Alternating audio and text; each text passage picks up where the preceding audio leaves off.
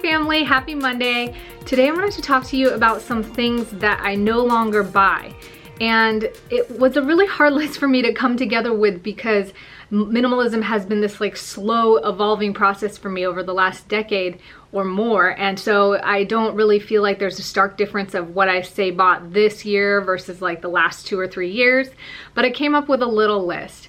The first most obvious thing are DVDs. This is not to say that we don't watch movies or buy movies. It's actually just very rare that we buy any movie whatsoever and typically when we do it's a digital copy. Reason being is because Redbox or even iTunes and Netflix, it's really easy to get movies that we want to watch or rent them for a much lower cost than what a DVD costs.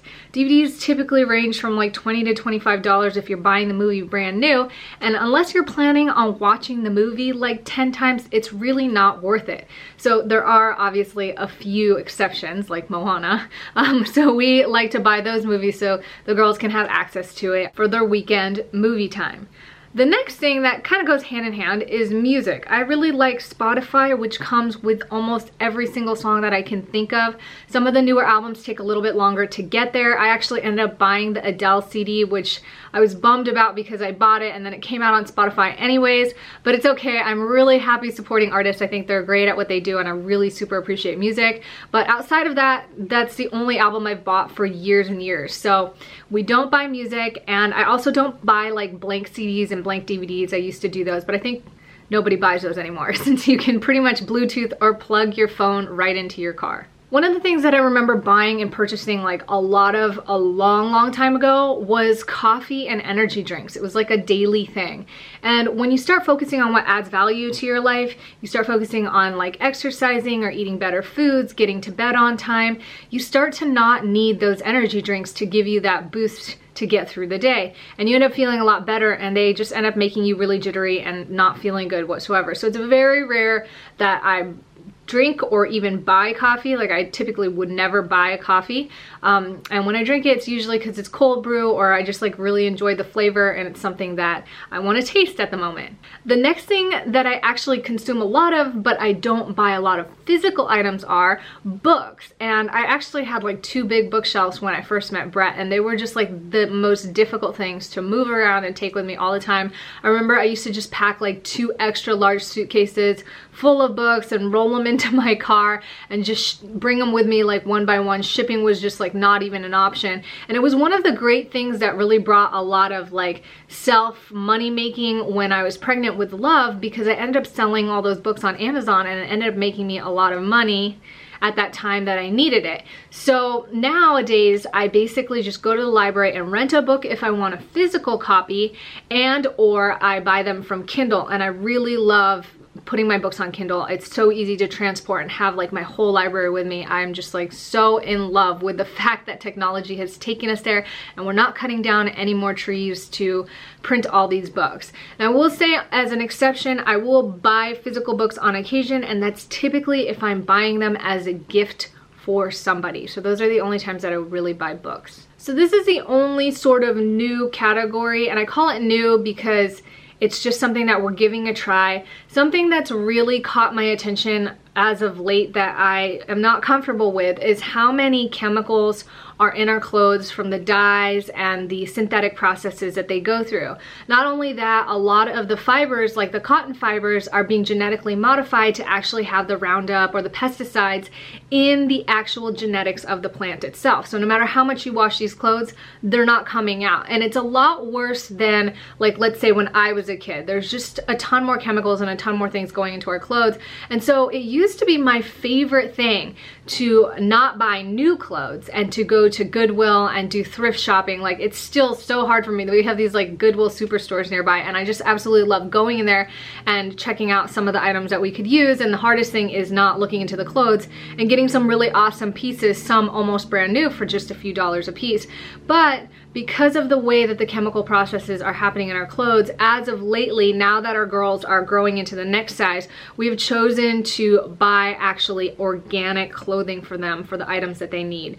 And one of our favorite companies that we do this through is Patagonia because a lot of their stuff is either organic or repurposed and we really love that. And then they offer kids clothes, but not all of them are used clothes. It's I find it really difficult to find purely organic used clothes. So if you guys have any thoughts or any resources regarding that, I would really love that. Thank you guys so much for sharing.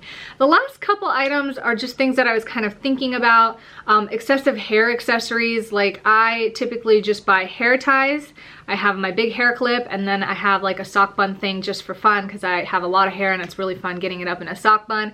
And also single use kitchen items with the exception of a garlic press because it takes a long time to julienne all the little garlic and so you can use that garlic press not just for garlic but for chili peppers or anything that needs julienne that can fit into there. Things like a lemon squeezer or a teapot and even though we drink tea and heat up lots of water I find it equally as easy to heat it up in a pot and dispense from there. So those are just some little items that we try not to buy and of course like tiny little knickknack things that you don't need and as much of or like excessive stuff that can collect and get stuffed in drawers. Those are things that we're really conscious of. And sometimes it just takes time going through the process of actually buying the stuff and then saying oh wait I don't need this and then choosing not to buy it again. And it actually took me a couple years like a few years maybe it's been a while where now I finally feel like all the stuff that I have, I really use it and I really love it and I don't need to replace it. And when I go to the store, it's not like we're going into that vicious minimalist cycle that we've talked about in the past. So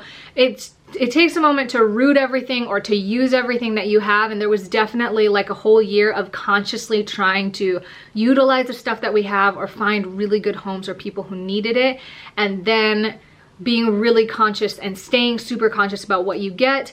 Um, I am a lot more patient. In fact, I'm kind of a pain in the butt now when it comes to buying new items because I sit and I think for a really long time and I want to decide like what options I really want and if I could get away without using it. And so it's a totally different perspective than that I than I what I used to have, which was just like anything and everything that I want or feel like I need, I could get that and buy it right now. And that came from the idea that I wanted to feel abundant and that I was trying to sort of solve the crisis in my mind of feeling like I wasn't allowed to do some of the things that I really felt inspired to do as a child or you know all these money issues that we had when I was a kid being the reason that all the problems in my life still existed. So that grew into my childhood in me trying to heal that wound by buying myself stuff and allowing myself to buy all that stuff. And of course that led to having to repay debt several times and not getting on my feet and not understanding investments and all of that stuff that we continue to talk about.